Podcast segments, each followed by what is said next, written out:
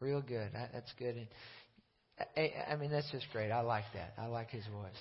Okay, let's get into the Word of God. You ready to get into the Word of God? Uh, we're doing a little mini series, I guess you could call it, on prayer. And uh, we started last week. We'll talk about it today and probably finish it next Sunday. But uh, remember, just by way of review, why pray? And this is a thing that stumped me as a as a kid. Why pray if God already knows what we need before we ask Him? Why why would we even need to pray? Wouldn't God just automatically take care of what we need without even asking Him? And said this last week, so I don't have time to go through it all again. Uh, if you missed last week, it's on the uh, internet on our website. You can get it for free if you have access to the internet. It would seem that due to the way that God set the authority structure of this earth up, and you can go back to Genesis chapters 1, 2, 3 on in there and see it, that, that God's operation in this earth, because of the way He set things up, depends greatly upon the avenue that we give Him through our prayers. Okay? That doesn't mean that God is not all powerful, because He is all powerful and all of that. But did you know God can't do because of the way he set it up, he can't do anything he wants. Proof of proof of that. If God could do anything he wanted, wouldn't he make everybody get saved? Yes or no?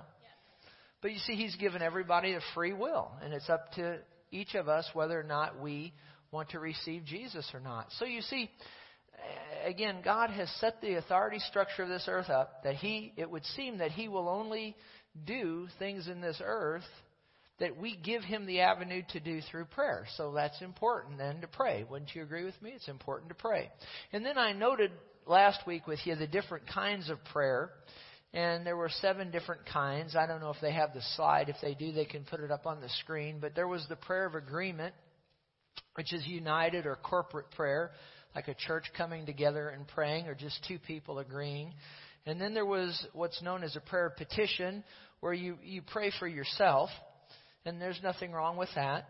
We'll say more about that next week. And then Thanksgiving or worship, you know, we just did that. We we gave thanks to God and worshiped Him. Then there's a prayer of commitment, also known as dedication or consecration. And then intercession, that's where you pray for others and, and that's good. And then praying in the Spirit with, with other tongues as the Spirit gives you utterance. And then finally, the prayer of faith, which is really a declaration of faith. And I talked last Sunday about that, so we'll not take the time to go through that again. Uh, notice John 16, verse 23. We brought this out last week, but I think it's important that we look at it again because this right here is. Uh, how we should pray when we pray. We should pray according to this scripture. Um, there was another scripture in John 14 we talked about last week that governs the prayer of faith or the declaration of faith. But this, this right here, this verse, governs all these other six types of prayer. And guys, prayer is important. You need to know some things about praying. Okay? It's very important. And, and anyway, John 16:23, Jesus says, "In that day you will ask me nothing." Now he's talking about the day in which we live, the church age. The last 2,000 years after he was raised from the dead is what he's talking about here. After he's gone to the cross and been raised from the dead. In that day you will ask me nothing. So it's amazing how many times you'll see people offering prayers to Jesus there's nothing wrong with talking to Jesus. I talk to him every day. But when you go to pray, when you go to make, make a request or you go to pray uh, for something or for someone, whether it's for yourself or for somebody else, you're not supposed to direct that at Jesus. You're supposed to notice whatever you ask, who are you supposed to direct that prayer to? To who? To the Father, in whose name? in Jesus' name, the Father, He will give it you. That's so important that you, that you understand that. And people say, well, you know, that's just a technicality. It doesn't really matter if I ask Jesus or ask the Father or if I ask the Holy Spirit. Listen, you need to understand. These are technical things. It's like I told you last week, electricity.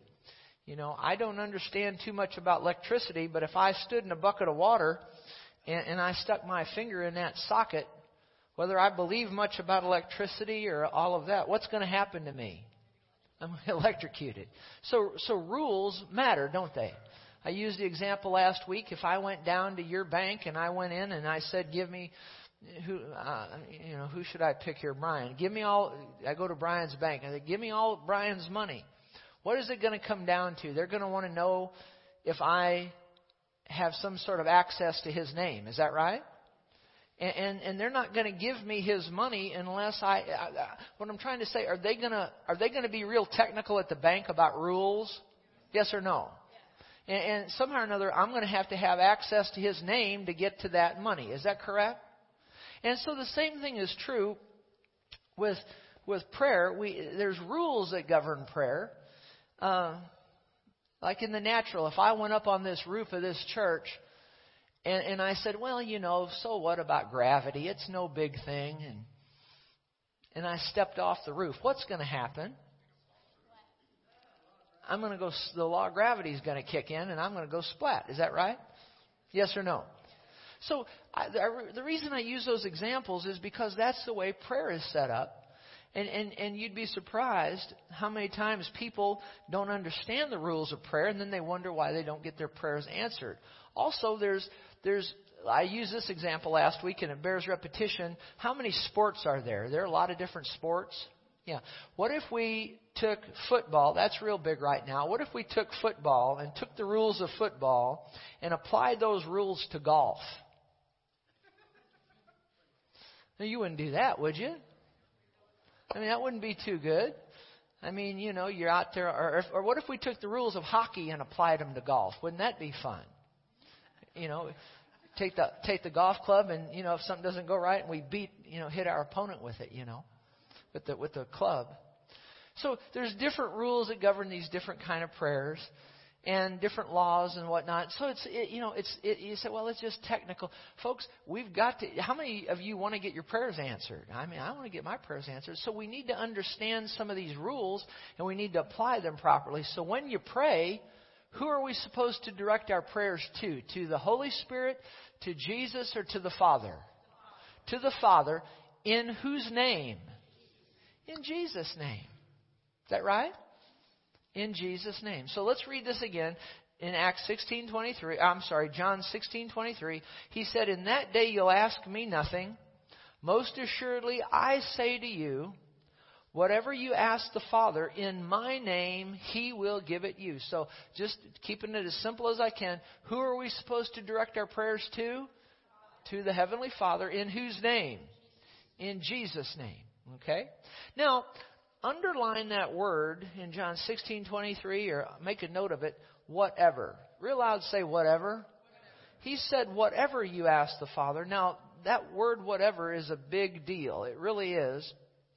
Because remember last week we said we looked at the book of James and it said you have not because you ask not and you ask and receive not because you ask amiss that you might consume things on your own desires and lusts is what the word there in the King James is. But how many of you know motives is all important in prayer? Is that right? And and whatever there, you know, I mean, I've seen people over the many years. Well, God, give me a million dollars. Well, do you have a million dollar plan for the gospel? You know, a lot of people want a million dollars so that they can just go consume it on themselves. Is is that right? So if you when you start asking God for things, that word whatever, look at John 15 and 7.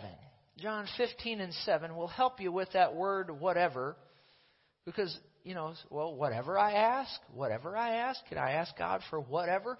Well, notice here in John 15, 7, Jesus said, if you abide in me, that means to dwell, you know, or to spend a lot of time with, you could say it that way.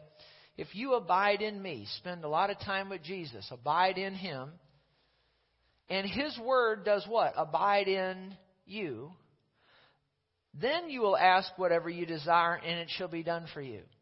You see, if you want to be successful in prayer, what you need to do is spend a lot of time in the Word of God and find out what the will of God is. God's Word is His will. If you spend a lot of time in the Word of God, then you're going to find out what the will of God is. And then when, if you're really abiding in Him, then when you go pray, you're going to pray in line with His Word. And I tell you what, when you start praying in line with the Word of God, you're going to start seeing your prayers get answered. You'll see again and again in Scripture when they prayed, even in the, certainly in the New Testament, when they prayed, they would hold God in remembrance of His Word, because that's what He said do in the Old Testament, put me in remembrance. Not that God forgets, but it's just something He wants done. He wants us and really I think it's more for our benefit certainly than it is his, but we're supposed to hold him in remembrance of his word. And how can we do that if we don't know what his word is? And so if we get into his word, let his word get in us, we're in him, he's in us, we're dwelling in him, he's dwelling in us, and, and, and you see what it is as you do that, your will will become his will. And then when you go and you pray, you're going to be praying in line with His will. And once you start praying to the Father in the name of Jesus and you're praying in line with God's will, your prayers are going to get, start getting answered left and right. Can, can you say amen? amen? Okay? So again, if you abide in me, John 15, 7, Jesus is speaking, if you abide in me and my words abide in you, you will ask what you desire and it shall be done for you. But again, the prerequisite or the requirement for that is we've got to spend time with Him. We can't just go praying for our own, what our own will is. We need to find out what His will is and then pray in line with it. Now look if you would again at Mark 11:24. We mentioned this last week, but it bears repetition. If you want to get your prayers answered, you're going to have to pray in faith. Or in other words, you're going to have to be believing when you pray. Notice here, Jesus said, what, he, he, Therefore I say to you, whatever things you ask. Now, again, the implication, whatever there. The whatever has to be in line with His will. You know? It has to be in line with His will. You need to find out what the will of God is in His Word, and then and then then pray in line with that. You see, therefore I say to you, whatever things, whatever things, and again, whatever things are in line with His will, whatever things you ask, when you pray, what are you supposed to do when you pray? Believe that you receive them and you will what? Have them. So when you pray is when you when you're praying, when you're actually doing the, the, the act of praying, that's when you believe. See, a lot of people don't want to believe until they actually see the thing they're praying for come to pass. That's not when you believe. That doesn't take any believing, does it? When when you actually have the thing you want. when does it take faith, or when do when do you have to believe? Not when you get the thing, but what? When you when you pray for it. And then once you pray for something, you believe you receive it, then uh, then and this is where people lose it. This is where people this is why this is one of the main reasons people don't get their prayers answered and it's, it, it's so simple, but it's profound. It's kind of hard to explain, but when, when do you believe that you receive what you're praying for? When do you believe that?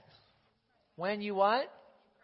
Are you getting this or not? When do you believe you receive it? When you pray. And then after you after you say amen, how many knows what amen means? So be it. Once you say amen, then you have to and this is where people mess up in their praying. This is why don't they don't get answers. When you when you pray and you believe, you receive, when you say amen, then you start acting like you've got it. Because you do. You have it by what? By faith. And then most people say, "Well, I don't have it. I don't see it anywhere." I don't see it anywhere.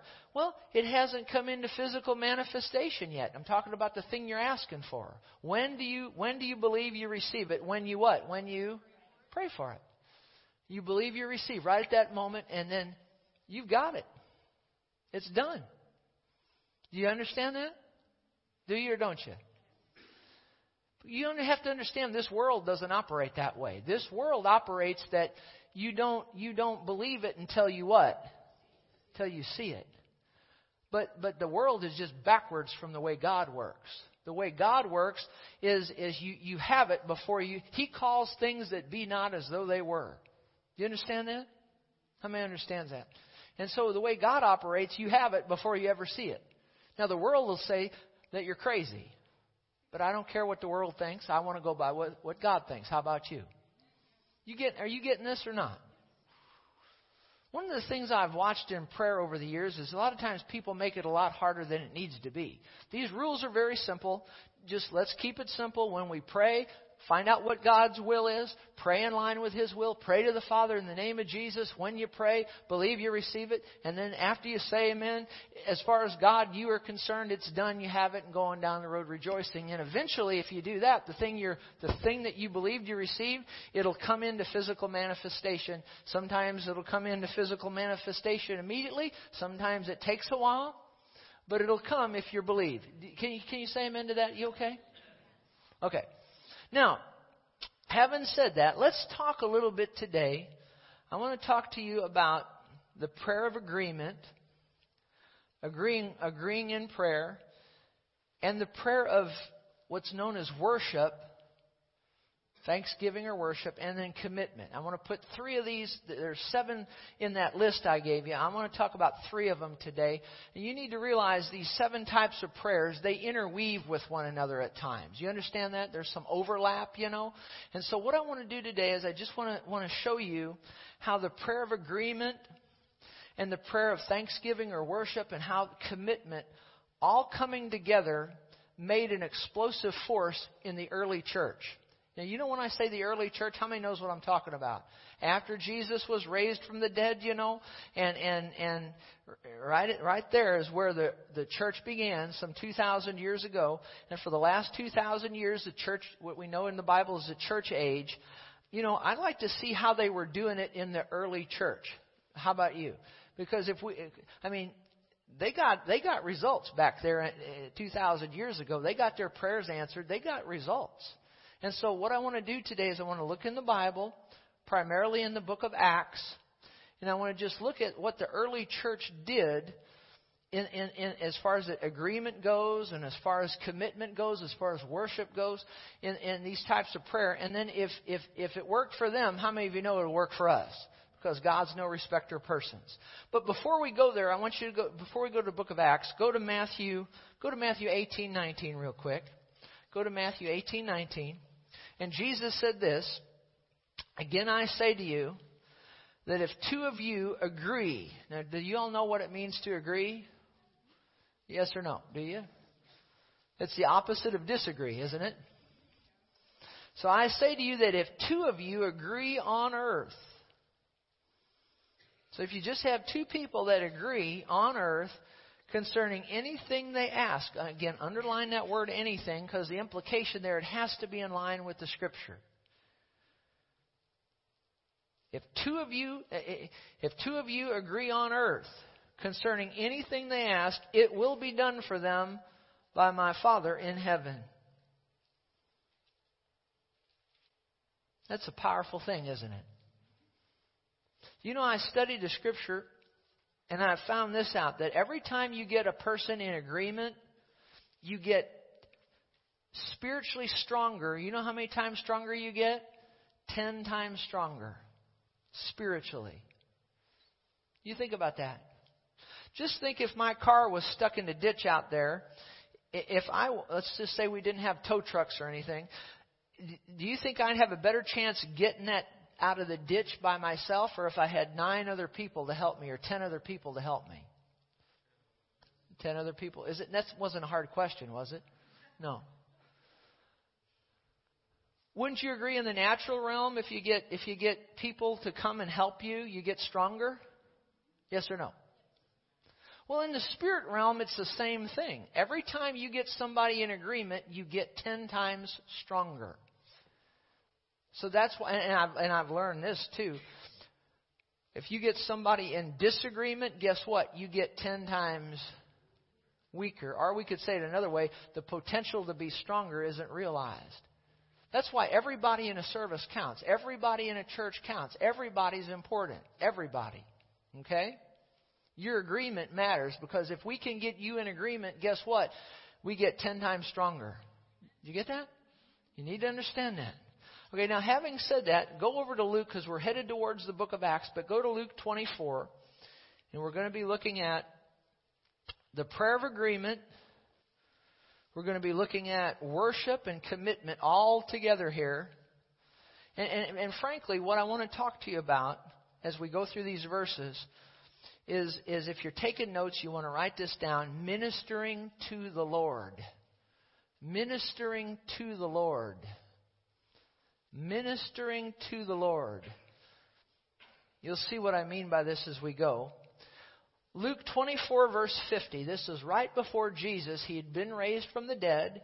He'd spent about, I don't know, 40 some, 40 some odd days with his disciples here on the earth, you know, as he, after he was raised from the dead. And, and, and now he's, he's getting ready to be caught up into heaven, and, and, and that's where he is right now. Look at here, Luke 24:50. And he led them out as far as Bethany. He lifted up his hands and blessed them. And it came to pass while he blessed them that he was parted from them and carried up into heaven. Now, verse 52. And they what? They were, they were ministering to him. They worshiped him. That's a prayer of worship. They worshiped him. And notice, they returned to Jerusalem with great joy. And then notice verse 53 and were, what's that next word? Were, does that take commitment? Commitment. Continually. They were continually in the temple. What were they doing in the temple?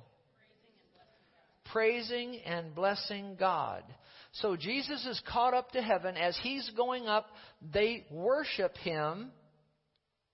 Prayer of worship. And then they go back to Jerusalem. They go in the temple, and how often are they in there? They're in there. You, would you agree with me? Commitment there? And what are they doing there? They're what? Praising and blessing God. What were they doing? They were ministering to the Lord. You'll see this as we go, and I want to make a big deal out of it right now because I don't want you to miss it. Ministering to the Lord is a very important thing.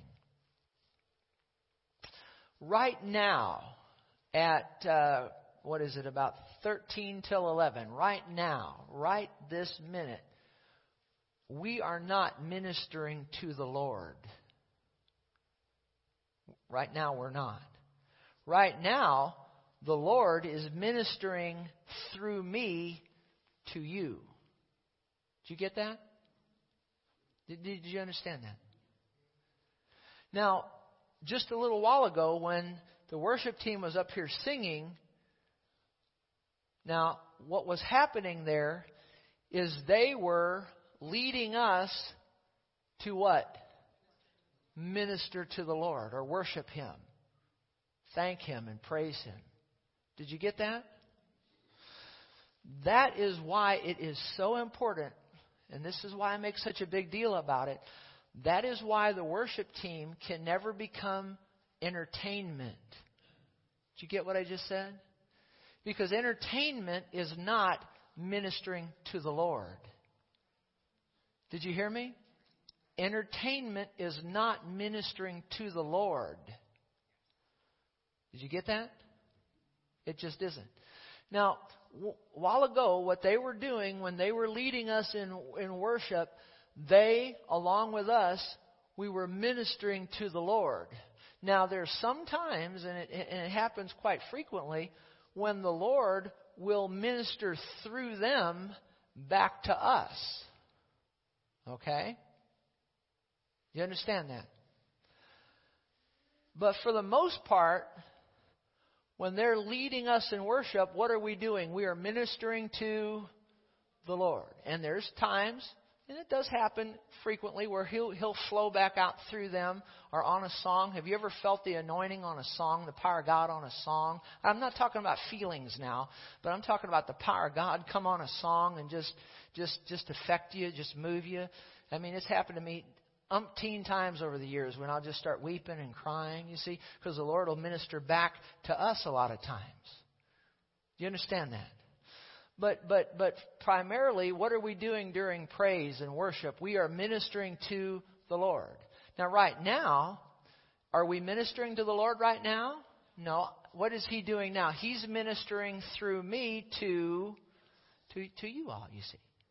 You understand that?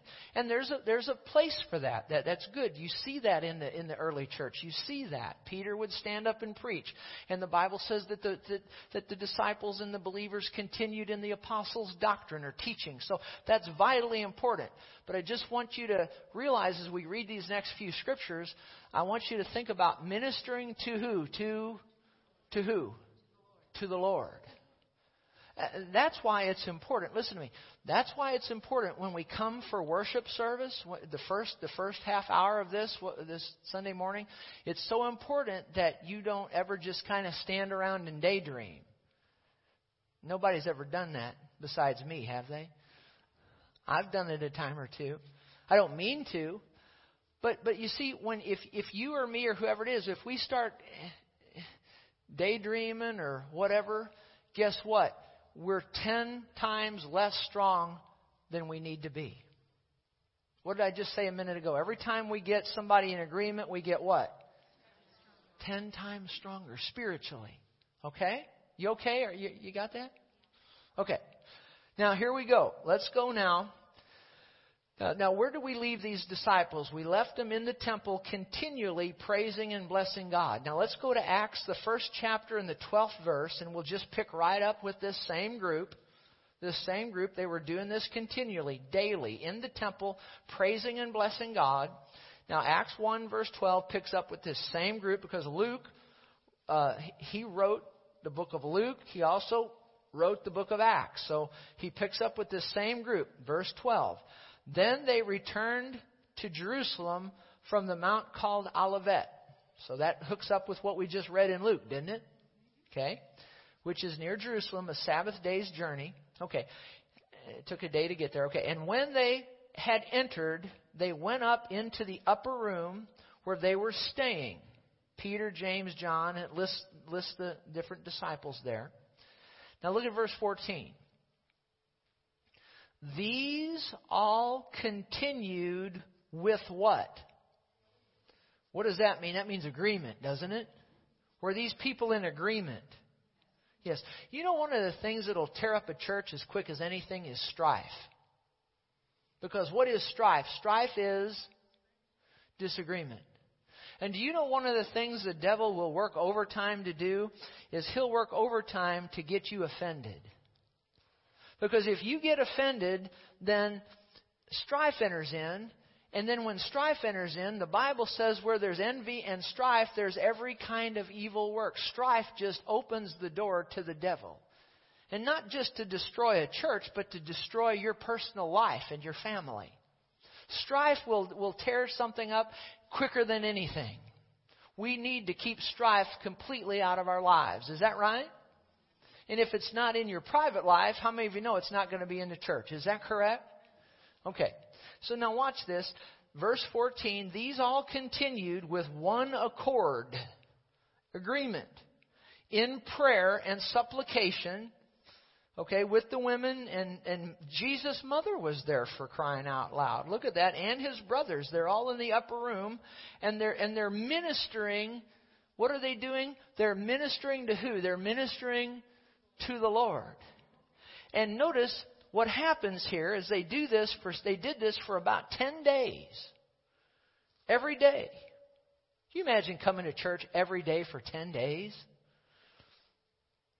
Now, if you go back into the days of yesteryear when they had some of the greatest moves of God, and great revivals, they'd get together for weeks at a time and meet every day. Some of these young people around here, they don't realize that. They think going to church once a week is, oh my, it's a lot. But way back yonder, and back, back not all that long ago, a couple of decades ago, sometimes you'd have revival meetings run for weeks. If you really want to get into the richness and the fullness of God, you start coming every day for 10, 12, 15, 20, 30 days, and you start worshiping God and ministering to Him. You'll see, you'll see miracles and healings and the power of God like you've never seen uh, Uh, before in your life. Can you say amen? I'm hungry for some of that again. How about you? Notice they were verse Acts 2 verse 1.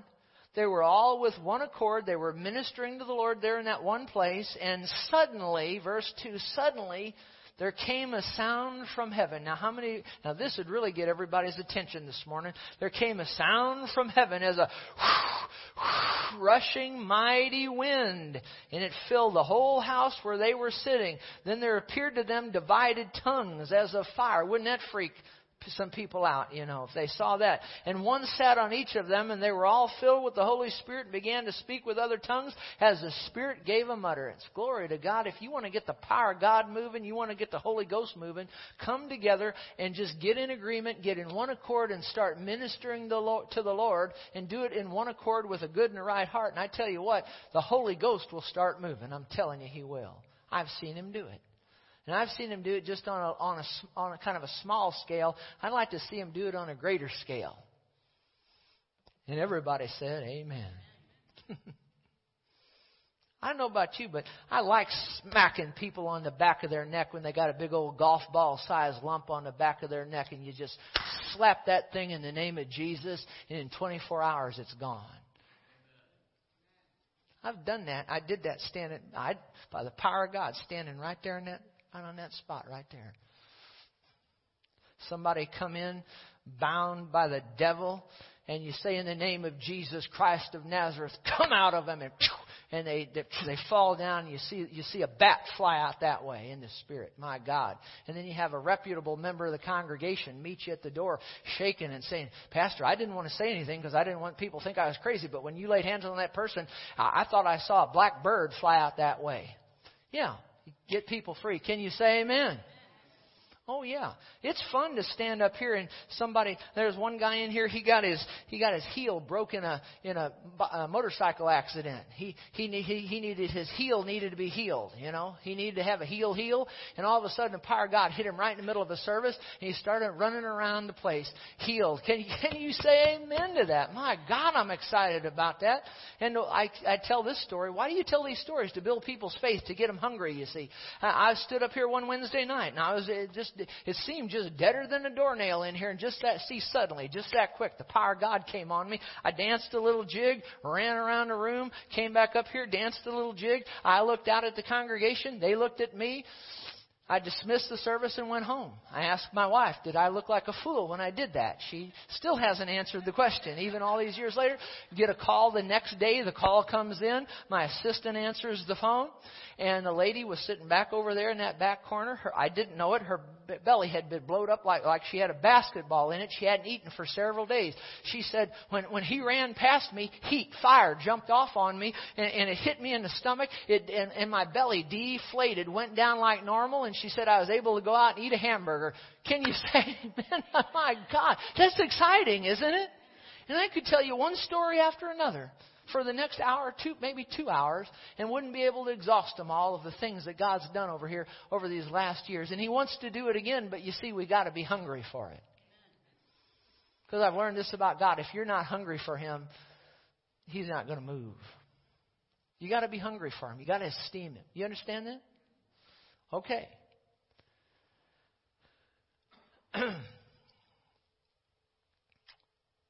so, verse 1 Acts 2, verse 1, they were with one accord. Suddenly something happened. A sound from heaven, rushing mighty wind, filled the whole house where they were sitting. Verse 3, tongues divided tongues as a fire sat on each of them. They were filled with the Spirit, began to speak with tongues as the Spirit gave them utterance. That's just exciting, isn't it? And then go to go to uh, chapter 2, go to verse 46. See, they had this mighty move of God. It's called the day of Pentecost. We just read that. But they had this mighty move of God. But notice what the, the, the what the believers did after that. Notice here, verse 46 so continuing how often? Daily, day by day. Daily with what? With what?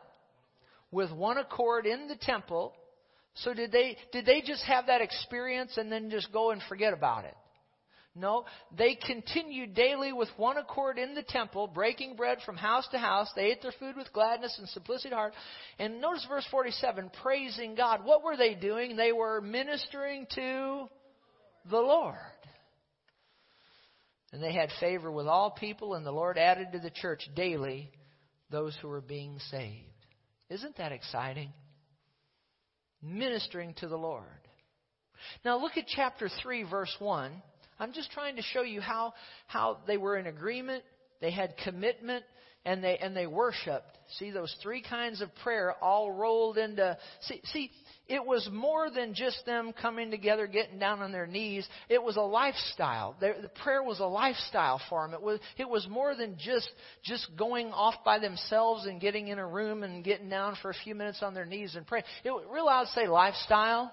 It's a lifestyle for them, you see. You, did you understand that? Lifestyle? And here in Acts 3, verse 1, Peter and John went up together to the temple at the hour of prayer. And I'm not saying there's anything wrong with going in the closet and praying. That's good. There's times you need to do that. Eh, but, but it's a lifestyle is what I'm trying to get you to see. Now, Peter and John went up together to the temple. This is Acts 3, verse 1. They went up together to the temple. They went up. How did they go up? To, to, to what? To, to, to. They went to what? Together. Are they in agreement? See agreement there? Peter and John went up. How did they go up? They went up together to the temple at the hour of prayer. They had a time every day when they'd go to pray. They had a time every day. And they went up at the hour of prayer, and it was the ninth hour. That means it was three o'clock in the afternoon. Okay? And notice, as they were going, and I'm not going to take the time for the sake of time, there was a lame man there Remember, prayer produces power. It makes power available. And the rich man, uh, I'm sorry, the, the beggar cried out, and you know, he said, "Give me some alms and give me some, give me some money."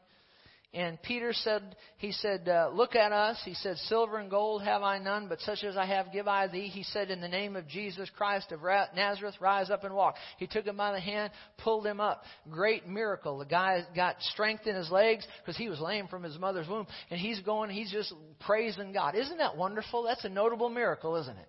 And it caused quite a stir. It caused, if you read it, you can see it caused such a stir that, that the religious leaders, uh, they, they could, they, they they could not deny it. It was such an awesome, awesome, awesome miracle. But sad to say, the religious leaders were not happy about it. And they threatened Peter and John. And you can read it. And they, they told them, don't preach anymore in the name of Jesus. And so John and Peter were discouraged. And in Acts 4 verse 23, watch this. Acts 4:23, they were let go Peter and John. I mean, wouldn't you think if, if a guy got healed, wouldn't you think that they'd be dancing around and going all excited? Wouldn't you think? Wouldn't you think that? But the religious people got all upset. And being let go, they went to their own companions, their own company. Well, would you would you wouldn't you say there'd be agreement there? Hmm? Be agreement and reported all that the chief priests and elders had said to them. Well, they had told them, you can't preach in Jesus' name anymore. They'd threatened them. So when they heard that, notice what they did. They raised their voice to God with what? With one accord. Do you see agreement? Do you see them ministering to the Lord? Do you see that?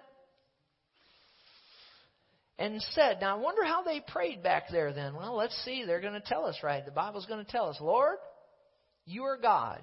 You made heaven and earth and the sea and all that is in them. Who by the mouth of your servant David have said, now they're going to quote the Old Testament.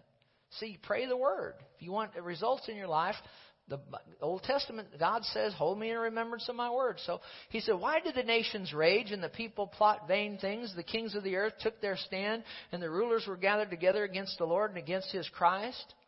Well, that's what they prayed. For truly against your holy servant Jesus, whom you anointed, both Herod and Pontius Pilate, see, here's telling us what they prayed. With the Gentiles and the people of Israel were gathered together to do whatever your hand and your purpose determined before to be done. Now, Lord, look on their threats and burn them with fire. Is that what they said? No. We need to walk in love here, don't we? Look on their threats and grant, now watch this, it's very important. Grant to your servants that with all boldness they may speak your word. By stretching out your hand to heal, and that signs and wonders may be done through the name of your holy servant Jesus. And when they had prayed, now they're there in agreement, you see commitment, you see ministering to the Lord. Here they're not singing, they're just speaking to Him, they're, they're praying to Him. And when they'd prayed, what happened? The place where they were assembled together was.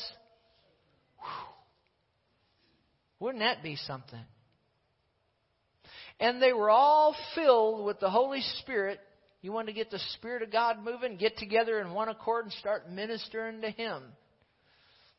And they spoke the Word of God with boldness. Now, what did they pray for? They prayed for signs and wonders and so forth. We just read what they prayed for. Now go over to Acts 5 verse 12 and we're going to see God answered their prayer. Go over to Acts 5 verse 12. You're going to see God answered their prayer. And through the hands of the apostles, many signs and wonders were done among the people. Well, that's what they prayed for, didn't they? Did we just not read that? See, God is in the answering prayer business. But we just have to, we minister to Him, committed, in agreement, believe we receive when we pray. And notice, we're not even one chapter away, and now God starts answering this prayer. Look at this, verse 12 again. And through the hands of the apostles, many signs and wonders were done among the people. And they were all with what? One accord in Solomon's porch. Yet none of the rest dared join them. The People esteemed them highly. The believers were increasingly added to the Lord, multitudes, both men and women. Now watch this, verse 15. So that they brought the sick out into the streets and laid them on beds and couches, that at least the shadow of Peter passing by might fall on some of them. Isn't that something? Healing going on. Well, what did they ask? They asked the Lord, stretch out your hand to heal. That's what he's doing. Verse 16. Also, a multitude gathered from the surrounding cities to Jerusalem, bringing sick people and those who were tormented by unclean spirits, and they were all healed. Isn't that wonderful? And I won't read it for the sake of time, but you know what the religious people did to the apostles? They arrested them again, or they, they, they threw them in prison, or whatever it was. They beat them and they threatened them to not preach in the name of Jesus anymore. But then an angel, when they were locked in the prison, if I'm not mistaken, an angel of the Lord came and released them from prison. See, if you want to get the angels of God moving, if you want to get the supernatural moving in your life, just get in agreement, get in one accord, be committed, and minister to the Lord, and the Holy Ghost will start moving in your life. He'll start moving in, in, he'll start moving in your life. He'll move at your school. He'll move in, he'll just start moving. Can, can you say amen? He'll just start moving. Unclean spirits will start leaving. Addictions will start being broke. People start getting helped. This wasn't happening in the church either. It was into the streets. Say in the streets. In the streets.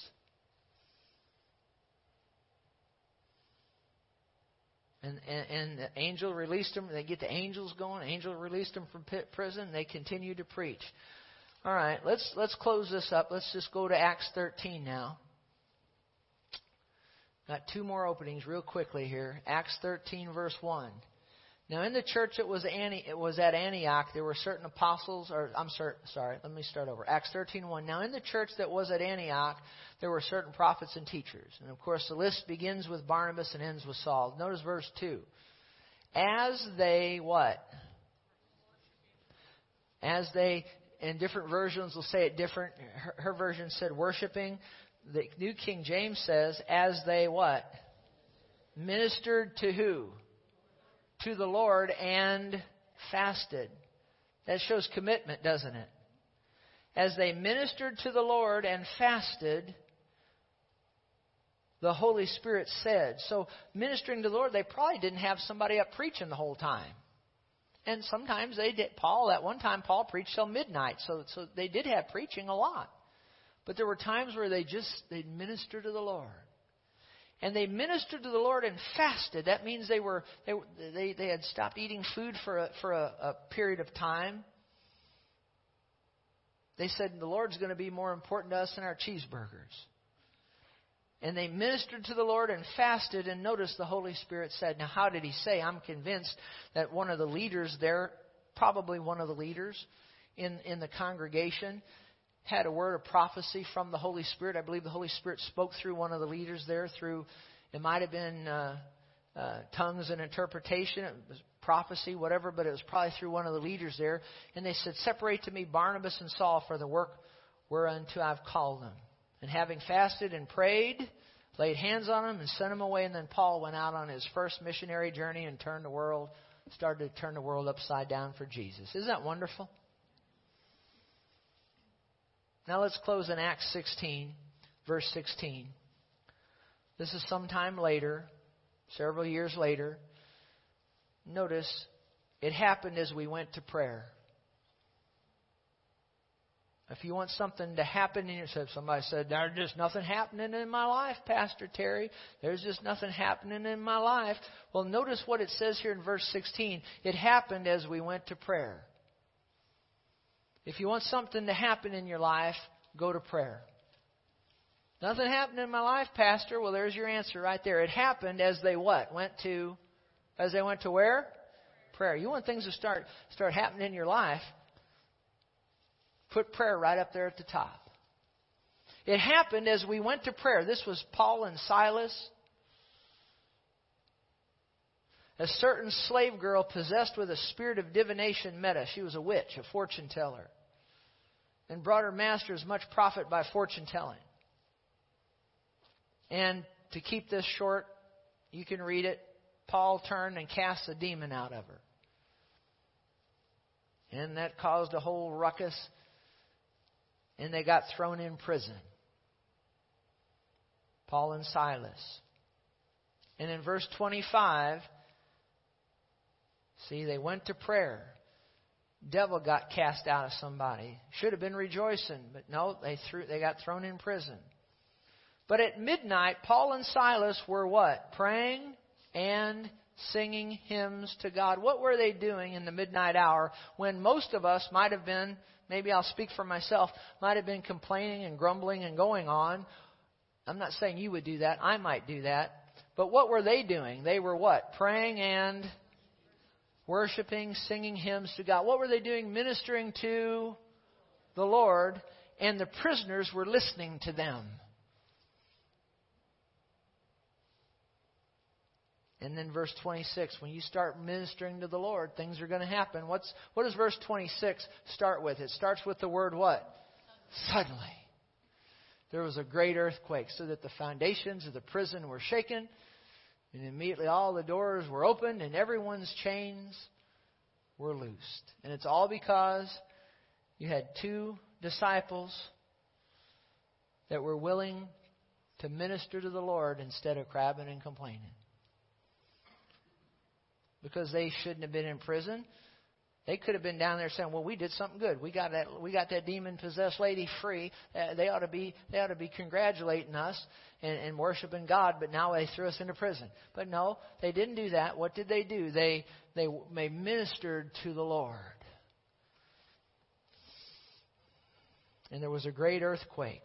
I, I see two places right right here today, just reading our passages, where uh, praying caused an earthquake. And it wasn't a, a bad earthquake. Apparently, nobody else in the area knew it. It just shook that prison and it shook that place where they were meeting back there earlier. I'd like God to shake this place. How about you? Wouldn't that, wouldn't that be neat?